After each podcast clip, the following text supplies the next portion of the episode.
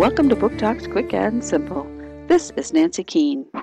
How would you like to have the story that you are working so hard on rewritten by your jealous cat? Well, that's exactly what happens to Melanie Watt when Chester, armed with a red marker, takes over and makes himself the star of the book.